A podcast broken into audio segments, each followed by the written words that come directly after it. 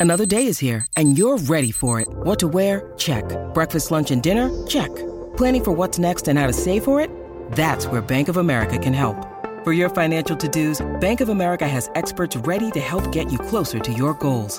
Get started at one of our local financial centers or 24-7 in our mobile banking app. Find a location near you at bankofamerica.com slash talk to us. What would you like the power to do? Mobile banking requires downloading the app and is only available for select devices. Message and data rates may apply. Bank of America and a member FDIC. Where's the scat man? I'm the scat man. Why should we be pleasing any politician reason who would try to change the seasons if they could? The state of the condition insults my intuition and it only makes me crazy and hard like wood. Everybody stutters one way or the other, so check out my message to you. As a matter of fact, don't let nothing hold you back. Entriamo e torniamo in eh, diretta 13 e 5 minuti venerdì 12 gennaio 2024 è in diretta con noi Jacopo Valizzi. Buongiorno Jacopo. Buongiorno, buongiorno Andrea, buongiorno Augusto, buongiorno a tutti. Allora, eh, Jacopo, insomma, diciamo, ieri abbiamo provato ad analizzare una giornata abbastanza difficile tristanzuola, eh, oggi proviamo a voltare un po' pagina, anche se la vedo comunque dura, eh, perché insomma per molti ovviamente la stagione della Roma eh, finisce ieri, poi insomma eh, le, quelle ovvietà no, che abbiamo provato a, a ripetere, eh, ma sono d'accordo, sono totalmente d'accordo con te. ti dico... Mh, abbiamo provato a parlare della personalità no? di alcuni ragazzi, di alcuni giocatori della Roma che sembra essere un po' assente. Matic poteva coprire questa lacuna lo scorso anno anche solo con la sua presenza in campo. Eh, Smalling sicuramente magari non sarà un ragazzo di enorme personalità, ma è un leader tecnico indiscusso per, per la Roma e per la sua difesa.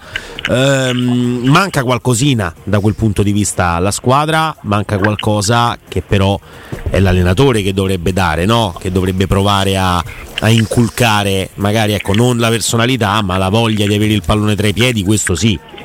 A questo sicuramente, perché come ci dicevamo ieri la personalità non è acquistabile e per quello che mi riguarda è difficile anche che si possa uh, sporzionare se tu tecnico ne hai tanta da vendere ma sei impossibilitato a metterla sul mercato e a donarla in qualche percentuale uh, ai tuoi ragazzi. Diverso è la, la, la, voglia e la cattiveria eh, di, di, di, perseguire una strada, di provare a raggiungere un obiettivo, aumentare magari la capacità di essere eh, di essere in campo con quel mordente di andare ad aggredire l'avversario. Questo, questo, si può dare, probabilmente si può donare di più piuttosto che, che, la personalità o il carisma, che sono convinto e continuo a credere essere qualità con cui nasci e che possono essere magari eh, fatte affiorare eh, toccando le giuste corde anche da un punto di vista eh, di, di, sprone, da un punto di vista motivazionale, da un punto di vista emotivo, però o ce l'hai o non ce l'hai. Su uh, l'atteggiamento probabilmente si può lavorare un pochino di più. Ma anche lì se non sei, trattandosi di eh, atletismo, trattandosi di, di, massimi livelli di atletismo, eh, professionismo all'ennesima potenza, anche lì se da un punto di vista di caratteristiche non ce l'hai quella cattiveria, quella ferocia, quel, quel mordente di, eh, come caratteristiche, come skills tra le, tra, tra le tue, eh, lo puoi muovere? Probabilmente sì, puoi tirar fuori qualcosa di più ed aumentarla di un 10, 15, magari di un 20%? Probabile, ma anche là eh, è, è, più semplice andare a cercare sul mercato ed investire i soldi che hai a disposizione se questa è la tua filosofia di gioco, se questo dovesse essere quello che tu cerchi, su giocatori che già per caratteristiche innate abbiano quella voglia, quella capacità e quelle skill, perché poi è complicato andare a prendere i giocatori che, che giocano sulle punte che cuciono il gioco in maniera splendida, eh, che fanno la, la, la Veronica o ti fanno la Rabona e, e, e, hanno la giocata all'ultimo passaggio da, da fine dicitore di altissimo livello, pretendere poi da loro che siano i primi ad andare a ringhiare sulle caviglie degli avversari ed essere anche quelli eh, eccezionali nella fase di recupero palla e nella fase di non possesso. Questo è molto complicato, puoi provare a solleticare questa, questa attitudine, puoi provare a motivare a incentivare qualcuno a non accontentarsi di fare solamente il bello del calcio, il qualitativo del calcio, eh, però poi se hai bisogno di un recupero palloni è molto più semplice che tu anziché provare a indottrinare il Paredes di turno del tuo centrocampo possa andare a prendere un Allan che possa, che possa, andare, a, che possa andare a recuperare i palloni, no? decisamente mm. più semplice. Ciao Jacopo. Eh, Ciao Augusto. proprio per cercare di, di, di, anche fare delle distinzioni tra personalità e carattere, tra leader tecnico e leader di spogliatoio, abbiamo provato a chiedere agli ascoltatori, si sono ovviamente sbizzarriti, quali sono stati secondo loro da quando seguono la Roma, da quando amano la Roma, i cinque leader della Roma e ovviamente i nomi sono stati belli, belli pesanti da, da, De Rossi a Falcao, da Di Bartolomei a Seidu Keita, insomma tanti giocatori di personalità. Se lo chiedessimo a te che, che ti verrebbe in mente? Ma guarda, io eh, posso, posso, essere sincero, no? vi ascoltavo e quindi, Grazie, quindi, mi sono, quindi, mi sono, portato avanti con il lavoro. Grazie, che brutta mattinata che hai eh? passato. Ho provato, ho provato, ad andare un pochino oltre, addirittura mi sono, mi sono fatto del male. Quindi, quindi, non stavi vedendo forum perché Jacopo la mattina la dedica a forum. Ma io lo capisco anche, eh, cioè, no. lo, lo, faccio. Ma le puntate vecchie, quelle con Santi quando, Licheri. Esatto, da quando non c'è più Santi Licheri, capisci? Eh, non, cioè, non c'è più proprio. Più quella pill no, eh. mi sono portato avanti con il lavoro e quindi volevo proporvi invece una, una cosa diversa, eh. sto andando un pochino oltre anche un po' per giocare, sì. eh, non nella storia della Roma, ma da quando io ho memoria, sì. quindi diciamo dalla stagione 96-97 o uh-huh. giù di lì, io sono dell'87, quindi avevo 9-10 anni quando ricordo bene il primo vero campionato di Serie A con tutte le partite e tutte le giornate della Roma e ho proprio riflessi filmati ancora nella memoria e mi sono permesso di fare l'11, Quella. quindi la formazione migliore con tutti i giocatori tra massima personalità o carisma. Ok, Volete, vai. Ve, ve, la, ve, la, provo. Mi piace, ci piace, ci piace. Al vai. top, quindi, è eh, proprio quelli con maggiore personalità dal, por- e dal, dal, portiere alla, dal, portiere alla, letta guizzante, mettiamola Dal 96-97 ad oggi i giocatori che quindi io ho visto, senza andare sì, dietro sì, a Falcao certo. Bartolomei che lo so, lo sappiamo per i racconti, no? la maggior parte di noi dei, dei nostri cari. Allora, Alisson in porta. Ok. Questo mi sembra, mi sembra abbastanza okay, chiaro. Ci sta. Con riserve, con riserve mi sono permesso di mettere De Sanctis e Miki Consel. Mm, sì. De Sanctis tecnicamente non era un gran portiere da un punto di vista di carisma e di presenza in campo, era un grande, un grande condottiero delle difese di, di, di, cui ha difeso, delle squadre di cui ha difeso Italia. Difesa a tre, qui c'è già la prima forzatura, però me la, me la concederete. Eh, centrodestra Panucci, sì. Sì. centro-sinistra Walter Samuel Sì. e al centro della difesa a tre De Rossi. Mm. Quanto, quanto sei paragnosta. Che ho posizionato lì per fare posto in un'altra zona del campo. Mm. Centrocampo a 5, ragazzi, eh, con una qualità secondo me disarmante. Da destra verso sinistra, Maicon, Matic, Keita, Strottman, Candelà Quella. Che passa per essere un giocatore bellissimo, di un'eleganza incredibile, ma per quello che vedevo io aveva anche un grande carisma e una- un'ottima personalità. Davanti è stato più complicato. Davanti è stato più complicato perché i giocatori che tu pensi eh, finalizzatori, attaccanti con una grande personalità, con, una mas- con un mastodontico carisma, almeno da quando ho memoria io nella Roma me ne ricordo pochissimi e quelli che mi hanno suscitato qualcosa. Perché tu, punto perché tu fai la distinzione tra leader tecnico e leader carismatico. Assolutamente sì, per- tanto che poi metto in panchina in questa, ro- in questa formazione che, che metto giù per gioco, ho messo Aldair e Cafu in panchina Sì. perché erano dei leader tecnici strepitosi, meno carismatici Certo. di- probabilmente di qualcun altro e, e meno di personalità di altro, Mhm. di, di altri ancora. Quindi in Però attacco hai messo? E in attacco ho messo Baldo e Batistuta. Eh beh. Eh sì, infatti vedi chi scrive che Carlos non so se si riferisse al ragionamento che fa Jacopo oppure in opposizione al che fa Jacopo. Totti e Geco sono stati due sublimi, Totti cento Dai, volte dai. più di Geco, leader tecnici. Leader carismatici è un'altra cosa, ma non vuol dire essere giocatori poco attaccati o, o senza carattere, è una caratteristica diversa dalla forza. Prima abbiamo fatto gli esempi massimi, Jacopo, a livello mondiale degli ultimi 20 anni. I, forti, I due più forti giocatori al mondo, ma te ne aggiungo pure un altro, Mbappé, ma parlo di Cristiano Ronaldo e Messi, sono stati, sono due leader tecnici, non leader carismatici. La, la penso così, tanto che in questo gioco che ho fatto poi in panchina ho messo sia Totti che Geco insieme a Ecco. Pizzarro, tanto per forzare un pochino la mano. Guarda, me- credo, insomma, no? valutando quella porzione di tempo, quel Citano segmento di- Emerson anche che effettivamente. Eh sì, sì. Sì, sì, giocatore di, di, personalità, di carisma. Eh, sì, forse, so, siamo rimasti, forse sono rimasto troppo scottato da alcune cose. Sì, eh, probabilmente ecco, lì abbiamo il pregiudizio. Lo metterei in panchina comunque. Sai, sai il nome che avrei aggiunto perché mi trovo d'accordo quasi praticamente al 100%. Eh, sai chi manca secondo me lì? Uno che ha una personalità gigantesca, Antonio Carlos Zago. Mm. Per me Zago è stato qualcosa che per carità stava in una difesa dei mostri Secondo me è stato sottovalutato Zago. Io sono rimasto a, al vostro, alla vostra disamina sul leader tecnico, carismatico. Insomma, mi costa moltissimo perché insomma, la mia antipatia nei suoi confronti è Totti, risaputa. Eh. Cioè, Totti è un giocatore, un, un, un uomo di, di spogliatoio, un giocatore eh, che, che, veramente cambia l'umore no, degli altri in campo. E non so se possa essere soltanto un qualcosa di tecnico cioè, ma cioè, oltre il tecnico, però, eh, la, okay, presenza. Adesso, senza andare pre- no, ma la, ma perché, divino. No, ma perché la presenza. È questo dico, cioè eh, la, la, però, la... però, Totti entra ragazzi quasi nel sovrannaturale per quello che ha rappresentato per la Roma e per quello che succedeva in campo a livello di calcio e di bellezza di calcio, di, di, proprio di estetica quando era, quando era in campo e, fa, e, produceva gioco e inventava giocate.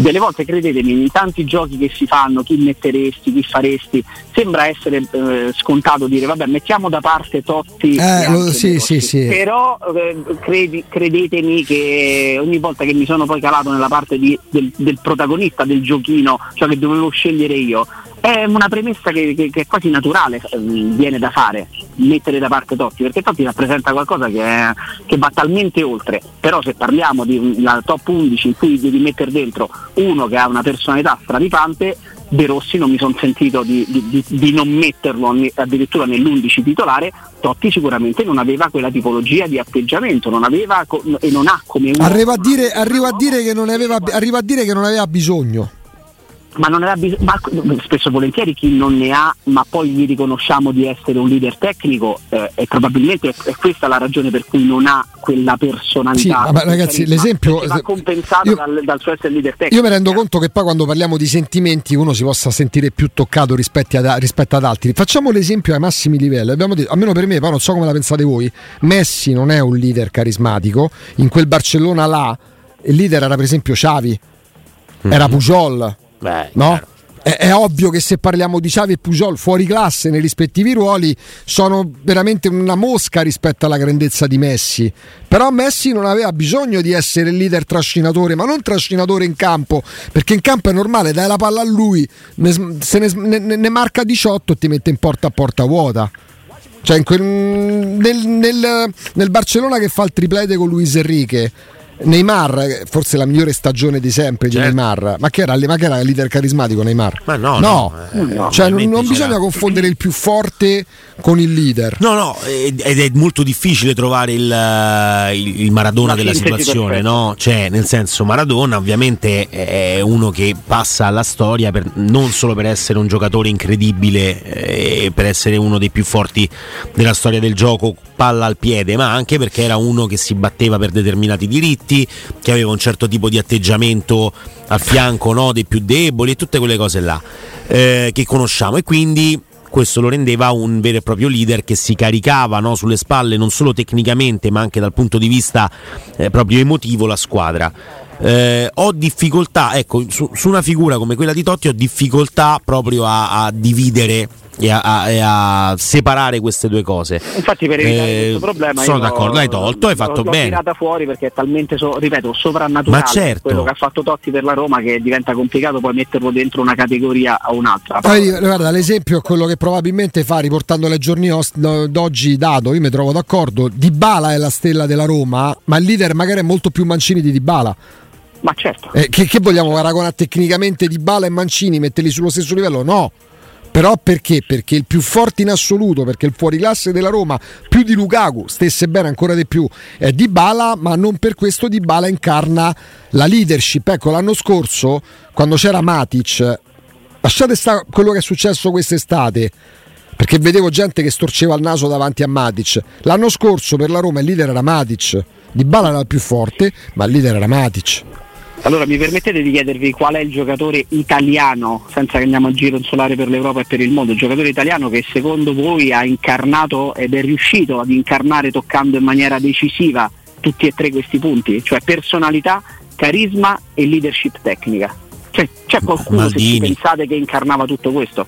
Ma anche a lei in tempi no, non soltanto tempi recenti, giusto? Non attuali. Certo, certo. Maldini. Eh sì, Maldini. Io, ho pensato, io, ho pensato, subito a Maldini, cioè, mm. ponendomi questa domanda ho, la prima risposta che mi è venuta in mente è Maldini. Però se mi viene in mente Maldini e poi devo star qui a ripensare, a pensare e a chiedere anche l'aiuto da studio, non da casa, che siete voi, eh, vuol dire che è molto complicato che questi tre fattori siano elevati ad una potenza tale da poter dire porca miseria, questo qua veramente è top in ogni... Infatti in ogni, Maldini, in ogni... Maldini da, dall'Italia al Burundi, dagli Stati Uniti alla Cina, finisce in tutte le top 11 all time eh, della storia del calcio. Non può essere un caso. Cioè, tu, magari, c'è chi, magari, c'è chi, mette Van Basten e chi, e chi gioca col tridente leggero Pelé Maradona e di Devo il terzo, ma Maldini lo mettono tutti. Per forza. Certo, certo. Però vedi, eh, siamo qui tutti d'accordo su questo, certificato anche diciamo, dai fatti e dalla riconoscibilità che gli viene data a livello globale però poi non è che ce ne sono tanti altri che tu in uh, due o tre minuti di discussione, anche pensando e gironzolando con la mente, riesci a trovare a livello di Maldini che abbiano incarnato personalità, leadership tecnica e carisma, perché è complicatissimo.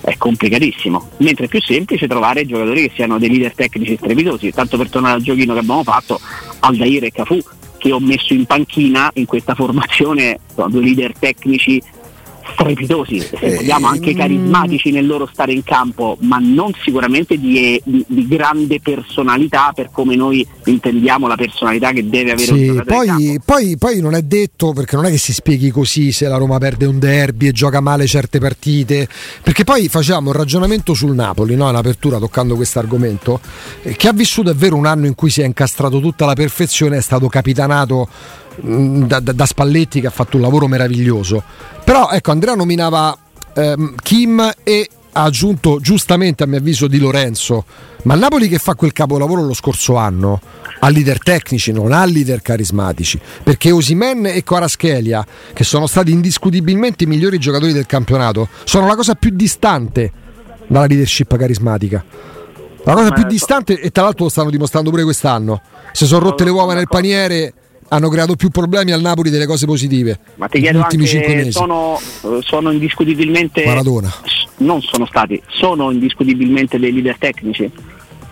Volendolo possono essere, nel senso che fai 18.000 gol come Osimen, fai quelle giocate al primo anno di Serie A, vuol dire comunque che tu hai, hai il fuoco sacro. Poi prima di dire che sono i migliori nel mondo nei rispettivi ruoli, a me non mi basta un anno in cui c'è l'esaltazione del Napoli perché c'è, c'è, la, la, c'è la, cosa, c'è la setta di Spalletti che deve sempre mettere in mezzo Spalletti ogni volta che si parla di pallone. Ma però è anche un discorso di esigenze. Il Napoli lo scorso anno aveva bisogno di rifondare eh, praticamente tutto, dato e che Insigne, tutto. Mertens, Fabian Ruiz, eh, Koulibaly, sto facendo nomi che insomma avrebbero fatto eh, drizzare i capelli intanto a chi ce li ha, ma anche insomma a, a, metà popolazione partenopea nel momento in cui no, uno avesse detto eh, però quest'anno perdi questa gente, la vai a rimpiazzare con Kim con eh, ecco, a centrocampo alla fine non prendi nessuno, c'è Elmas che può fare qualcosina in più, Anghissà eh, può andare bene, ma già ce l'avevamo, eh, lo, lo, Botka più al centro del gioco e Zielinski, va bene. Davanti chi va a prendere al posto di Insigne e Mertens? Eh, che, che prendo? Raspadori? eh, Kvaratskhelia, ecco Simeone, Simeone dal Verona, ma come Simeone dal Verona? Simeone dal Verona. Ha fatto tutto Stai modo buono, fatti servire. È stato perfetto. Quello che succede però quello che succede è che mh, mm, il Napoli l'anno scorso è una squadra di soldati. Solda- aspetta, soldati è, è sempre il termine brutto. Il leader soldati. era Spalletti. Il leader era uno, esatto. era Spalletti, era il gioco di Spalletti, nel senso era, erano le soluzioni che dava Spalletti ad ogni giocatore del Napoli per non fare figuracce. Cioè, se io ho 3-4 linee di passaggio sempre libere, è più difficile che io possa fare una figuraccia. Se ho il giocatore più vicino a 20 metri, certo. o Chiaro. mi riesce la giocata Chiaro. tecnica, certo. oppure rischio che faccia una figuraccia, soprattutto se non sono un giocatore tecnicamente perfetto. Chiaro. Qual è il giocatore che ha risentito di più della mancanza di Spalletti? Non per fare. Eh beh, Lobotka, no. Lobotka, che è il terzo, che forse è stato il segreto del Napoli dell'anno Lobotka, scorso. sì. Io vi rispondo con Kvaratskheila. Anche, anche. anche. Vi rispondo con il georgiano, che insomma poi ci capita di, fare, di, di parlare con qualcuno no, che magari eh. si occupa di calcio, mettiamola in questo modo.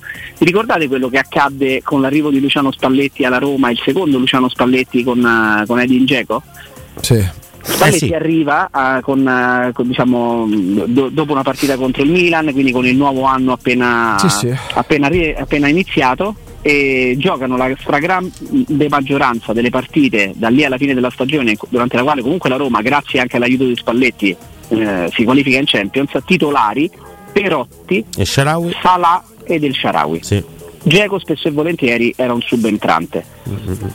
In estate, ma anche prima, eh, Spalletti, diciamo, utilizziamo un termine radiofonico, pungulava sì. Geco eh, tenendolo di più alla fine seduta dell'allenamento a calciare in porta a ricevere, stoppare e calciare. Dai, gli dà quel senso che, aveva perso tu, che, era arrivato il primo tu, anno. Tu, tu dici, ma questo qui che è arrivato da, da, ha vinto due scudetti, due Premier League con Manchester City, ma che ha bisogno di fare queste cose qua? Da, andava rigenerato eh, come i telefoni, su. Eh, Kvaratskheila, da quello che, che, che, che, so, ha avuto lo stesso smarrimento eh, al contrario però al contrario, ovvero grazie al pungolamento continuo e a un lavoro fatto in un certo modo da parte di Spalletti è riuscito a far affiorare quelle qualità strepitose. Quest'anno che sta, facendo, sta facendo una fatica enorme, spesso anche a saltare l'uomo, ma neanche ci arrivo a, a, a, fare le giocate strepitose che ci hanno riempito gli occhi, perché quest'anno non le ha mai fatte, non è mai stato neanche la metà del giocatore che abbiamo ammirato l'anno scorso. Diciamo che da Napoli la sensazione forte è che quella mancanza di lavoro specifico e di stare lì a solleticare, a, a rompere le scatole, a, a, tenere alto il livello di concentrazione, di attenzione e di lavoro specifico su certi aspetti, raccontano possa essere eh, e sarebbe uno dei motivi principali di questa involuzione. Varascaila è un 2000, correggetemi, cioè, parliamo di un ragazzo che ha fatto una stagione straordinaria alla prima di Serie A e sembrava il crack del mercato che a meno di 120-150 eh, milioni di euro avrebbero dovuto accettarla qualche offerta chi se lo porta via se, per meno di quella cifra eh, quest'anno vi chiedo a seguito di quello che stiamo vedendo se vi sembra il giocatore eh, no non neanche lontano no. parente è chiaro, è chiaro, che avrà una valutazione eh. di mercato che non si farà condizionare interamente da questa stagione però poi eh, la, la, ciò che porta al Napoli a crollare letteralmente anche con, andando proprio senza freni perché così male mai nessuna squadra che aveva vinto lo scudetto ha fatto almeno gli ultimi vent'anni come ricordi. È altrettanto vero che certe piazze che capiterebbe pure a noi probabilmente quando mai torneremo a vincere uno scudetto eh, gestire il post scudetto penso sia la cosa più complicata che ci sia.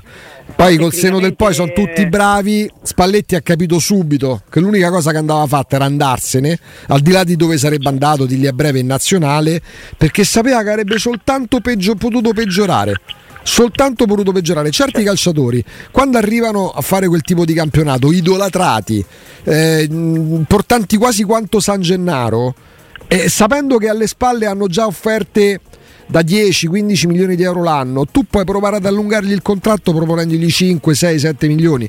Questi inconsciamente la testa ce l'hanno in Premier League. Ha voglia a prendersela con Garzia, con Mazzarri, va via Mazzarri, che ne so, arriverà italiano con italiano. Il problema è che certe piazze confermarsi è 100 volte più difficile che vincere. Jacopo resti con noi? Sì, guarda, mi posiziono sulla panchina del pensionato e vi aspetto. Che bellezza, mandaci una, foto, mandaci una, foto, che la cambiamo. Che è, chiamata, è, chiamata, così qui al circolo, che vedevo dire? Si chiama la panchina del pensionato. L'hanno messa per te, ovviamente. Mamma mia. Beh, no, speriamo di no. Eh. Frequentatore di circoli, avete sentito, come ha detto, avete sentito come ha detto circolo? Il circolo. Io, io non ho parole. Il circolo. Sì, mi è calata anche un pochino la R. Andiamo, andiamo al Senti, circolo. C'hai, c'hai 3 minuti di pubblicità, 4, 5 minuti di pubblicità per mettere Aldair dentro sta formazione. Eh? Sì, altrimenti ti vengono a cercare gli amici di Twitch. Sbriga Brigate. Ma non Ciao. con toni amichevoli. Sulla panchina del pensionato. Lo hai messo? Jacopo Palizzi, lo hai messo? Aldair? Ma infatti, no, ma infatti volevo chiedere scusa perché c'è stato un refuso evidentemente, ma Aldair è eh, dominante e capitano di quella formazione. Perfetto, chiaro. perfetto, perfetto. Quindi insomma diciamo che hai ehm, ti, ti, sei, ti, sei salvato, ti, sei, salvato, in calcio d'angolo. Dai, hai fatto, eh. hai fatto bene. Comunque si gioca una partita eh, domenica sera. Lo so che insomma sembra strano, ma essendo a gennaio si gioca l'ultima partita di questo torneo terrificante che ha visto la Roma cominciare eh, contro ehm, contro il Napoli, eh, proseguire contro la Juventus, eh, metterci dentro anche l'Atalanta, la Cremonese nel mezzo ma va bene, la Lazio il, e poi ovviamente il Milan. Ultima, ultima partita di questo eh, terribile torneino. E, insomma, alla fine c'è un solo risultato che puoi andare a fare a Milano e la partita la devi giocare con tutti i sentimenti dentro, c'è poco da fare.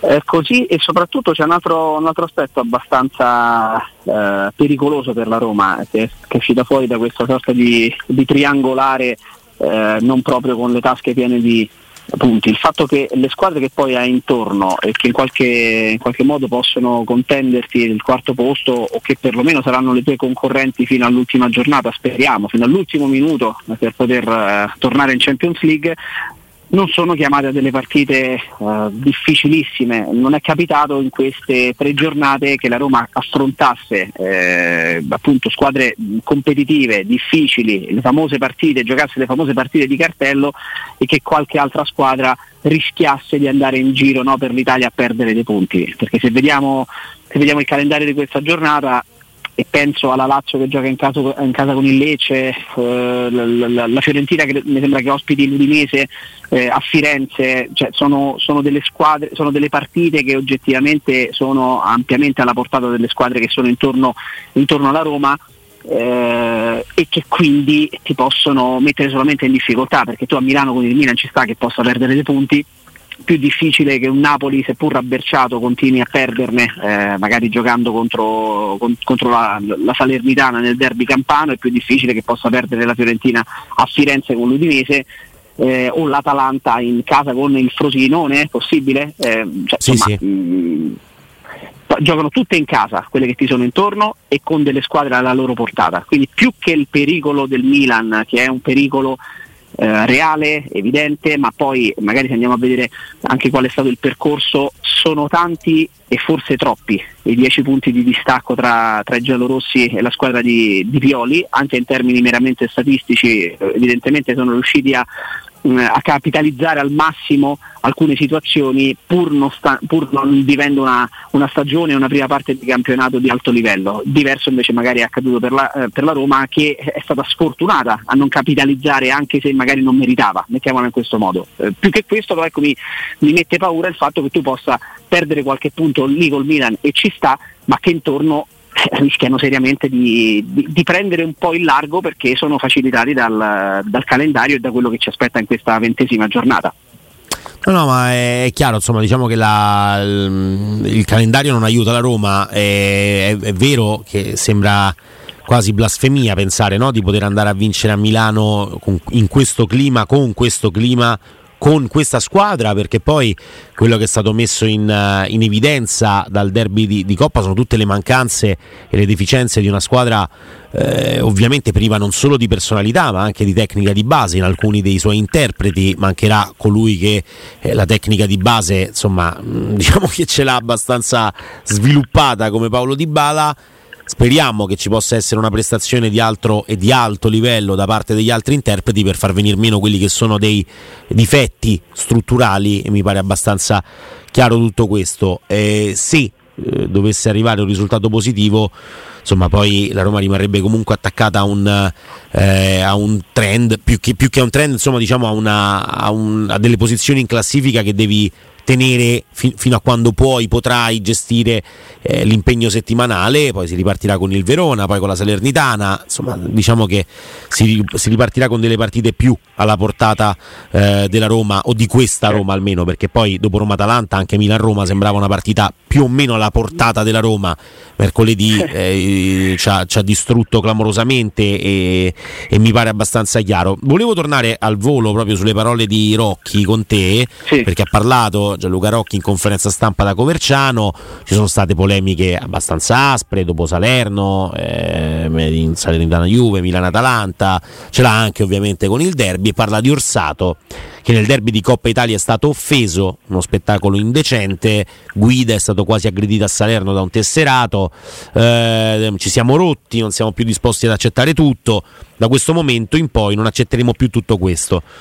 Io mh, continuo a dire che Ovviamente l'arbitro è un lavoro infame eh, perché nel momento in cui fai tutto bene sembra che tu abbia fatto una prestazione da 6 e, e, quando invece sbagli mezza cosa di certo vai a, 4, a 3 di valutazione. È un lavoro infame che nessuno ha obbligato i signori Orsato, Guida e compagnia a fare. Evidentemente gli piace, devono sapere qual è il regolamento, cosa che non sempre tra l'altro è, è, è, accade. Quello che mi viene da dire però è che sicuramente ci vuole un po' più di tranquillità da parte di tutti non so quanto aiutino dichiarazioni di questo genere, cioè tutti più tranquilli e la cosa che dici è ci siamo rotti, saremo più aspri, più cattivi, pene più severe. E io immagino Bene. che invece la, la differenza la faccia proprio la trasparenza, cioè il fatto che un, l'unico strumento che c'è a disposizione per sentire cosa si dicono eh, VAR e arbitro sia uno strumento post prodotto di Dazon come Open VAR, eh, sicuramente avrà rivoluzionato un, un pochettino la comunicazione arbitrale, ma è ancora troppo lontano da quello che è il bisogno di attualità del tifoso, ma anche dello stesso tesserato. Un arbitro che va davanti alle telecamere e chiede scusa per un errore, sicuramente è un arbitro più umano e allora possiamo vedere anche la componente umana degli errori, degli sbagli, delle decisioni. Sulle regole chiare non si protesta quasi più guarda il fuorigioco eh, co- come ha tolto no? il fuorigioco semiautomatico, come ha tolto tutte le speranze di poter ragionare sul centimetro, non centimetro. Eh. Eh, mm, anche in Juve Roma abbiamo avuto dei, dei dubbi, ma Juve Roma poi i dubbi vengono silenziati anche dal fatto che dai col fuorigioco semiautomatico non ti puoi attaccare a quella roba là purtroppo. E per tutto il resto invece vale tutto e nessuno spiega niente se non una settimana dopo. Non va bene. Allora, la, la, lancia, la, piccola lancia spezzata in favore della classe arbitrale va per eh, la loro disponibilità eh, a mettersi un po' in discussione, a mettersi in gioco e a nudo se vogliamo attraverso anche questo, questo programma che inevitabilmente rivoluziona la storia del rapporto tra la classe arbitrale e i giocatori, le società di calcio, i dirigenti e anche i tifosi, che finalmente possono sentire anche le voci che hanno eh, i, diretti, eh, i, diretti, protagonisti della classe arbitrale. Eh, quando leggo le parole di, di, Rocchi che dice il gruppo dei, dei, varisti va tutelato perché su di loro troppe polemiche, troppi attacchi, io mi permetto di dire che dovrebbero provare a tutelarsi maggiormente da soli e mi spiego eh, e torno al discorso del protocollo famigerato. Se si vuole avere una libertà eh, e poter avere appunto la, la, discrezionalità in campo di prendere una decisione legittima nel momento in cui non c'è un robot a dirigere la gara ma c'è un essere umano che, che può essere paragonato alla stregua dei calciatori appunto è, è passibile quindi soggetto a commettere errori e poi si deve accettare anche la critica che, che, avviene. Se si decide di costruire una sala VAR e all'interno della stessa poi eh, ci sono delle regole, eh, ci sono dei parametri oltre i quali non si può andare perché magari c'è eh, come direttore di gara uno particolarmente navigato e quindi il barista o l'assistente al bar ha qualche problema e qualche remora di più, no? a porre un dubbio, a mettere la pulce nell'orecchio attraverso l'auricolare del direttore di gara quando magari non si può intervenire perché pensate il protocollo stabilisce che la VAR può intervenire soltanto se si tratta di un potenziale cartellino rosso o un potenziale cartellino giallo, ma spesso la discriminante tra il valutare se è in condizione di essere un giallo o un rosso è dettata ed è lasciata alla discrezione dell'arbitro stesso che sta sul campo, ad una valutazione dell'arbitro stesso che sta sul campo che vedi esempio Colasinaz su Dybala dal campo valuta che Dybala non fosse ultimo uomo e che Colasinac soprattutto non fosse ultimo uomo ad intervenire sul, sul giocatore della Roma. E invece era così e invece era così. Però lui ha avuto dal campo quella sensazione, non si sono messi intervenendo con la VAR a fare le linee per vedere se ci fosse Olm più avanti o più indietro rispetto a Colasinac e si è giustificato il mancato rosso giocatore, al giocatore dell'Atalanta e addirittura la mancata eh, assegnazione del fallo a favore della Roma con eh, se fosse stato da rosso allora la VAR sarebbe intervenuta, ma visto che è da giallo, però è stata una, una decisione, una valutazione dell'arbitro lì sul campo, eh, noi non possiamo intervenire. Questo è il problema. Il problema è, cerca- è, dare degli strumenti, venire incontro alla tecnologia che, avanti, che va avanti e al mondo che, che, cambia, però poi incatenarsi le mani eh, de- de- in maniera autonoma e quindi facendosi quasi un autogol, ponendo dei paletti e dei limiti oltre i quali non si può andare, si è deciso di non andare per tutelare la figura umana eh, di discrezionalità dell'arbitro, che poi però ti espone a questo. ti espone a questo perché non, non esiste un unico metro di giudizio perché ci sono casi da VAR che vengono visti con determinate squadre in campo in determinate situazioni con determinati giocatori, vedi la partita dopo che inizia un'ora e 40, due ore dopo quella che, che, magari è stato scalpore e la stessa situazione analoga di gioco non è passibile di, di, di check al VAR è questo che fa impazzire poi i tesserati, i giocatori, noi tifosi, il vedere che non, non c'è una regola comune, ma che viene lasciata, pur avendo invece a disposizione la possibilità di, di ricorrere al suggerimento in, in, cuffia, al check eh, visivo attraverso il monitor sul campo, attraverso quello semplicemente si potrebbero evitare tante tante tante polemiche, tante situazioni sgradevoli, tante critiche, tante offese, tanti insulti deprecabili, per carità, non è che stiamo dicendo che è giusto che accada questo poiché si commettono degli errori, però se poi si va in sofferenza per le troppe critiche, c'è bisogno che parli il disegnatore, che parli Rocchi, eh, cerchi, eh, cerchino loro di trovare il limite oltre il quale è giusto andare o non andare, si cerchi di togliere il, il famigerato protocollo che impone di intervenire o meno, perché se c'è una situazione discutibile, una, una situazione che fa riflettere, una situazione che crea scompiglio, siamo nel 2024, anche se è fuori dai, ma- dai, dai, parametri del protocollo, si apre la comunicazione in cuffietta e si dice all'arbitro guarda non te lo dovrei dire perché il protocollo me lo impedisce, ma qui secondo me è meglio che viene a dare un occhio. È mai accaduto questo? Secondo me no. Scusate un attimo, però, perché mi ero perso un passaggio. Eh, probabilmente io mi sono concentrato su quelle cose che non mi sono piaciute per niente che ha detto Murigno eh, nel post partita. Eh, riferimento a Murigno quando parla di insulti a Orsato? Ma eh, io cioè, credo che sia stato il riferimento credo sia a Mancini perché Mancini uscendo sicuramente eh, a componenti della panchina perché mi pare che componenti... non si sia risparmiato di prendere l'ennesimo rosso della stagione no quindi... no ma appunto nel senso diciamo che i componenti della panchina di certo ma anche Mancini allora, no? però, a fine partita quando va dall'arbitro e il virgolettato è uscito eh, che era io con te non parlo no? di Orsato eh, contro Mancini e Mancini dopo che si è preso il cartellino rosso gli dice fenomeno, okay. fenomeno di Ok, cioè, eh, quello sono, è un insulto sicuramente. Ci sono le squalifiche, nel senso la Coppa Italia probabilmente Mancini tornerà a giocare nel 2026. Cioè, mh, mm, chiedere anche che se continuiamo così di partite in Coppa Italia ne fanno sì, poche. tra l'altro. Chiedere sì, appunto, perché se, anzi eh. se rimane Mancini alla Roma sì, sì, mi danno 4 giornate, sarà 4 anni di Coppa Italia, ah, visto sì. che usciamo se non al primo al secondo turno. No, però la domanda che mi faccio è ma vogliono che il, da quando, in quale anno calciatori, allenatori, componenti della panchina non hanno insultato gli arbitri? Non che io stia eh, dicendo insultate l'arbitro, ma questi, gli arbitri crescono nei, nei, nei, modi, me lo insegnate voi che col calcio avete a che fare anche a livello proprio di gioco, Jacopo in modo particolare. Cioè, mi insegnate che nei campi dei dilettanti succede no, quello che non si cioè, capito? Ma immagino di Jacopo tu ti occupi di calcio giovanile non credo che gli arbitri, è brutto dirlo, me ne rendo conto, eh, ma viviamo in questo mondo. Penso che gli arbitri la facciano franca quando si tratta magari di beccarsi qualche impropero. Cioè, che cosa, che cosa, che cosa vorrebbe Rocchi? Il paese, paese perfetto? Allora, se vuole, se, vuole, il paese perfetto, lo voglio pure io. Voglio che gli arbitri non sbaglino nulla. Ma è impossibile. Ma scusate, ragazzi, questo, ma eh, Rocchi fa questo appunto eh, che a me sembra paradossale.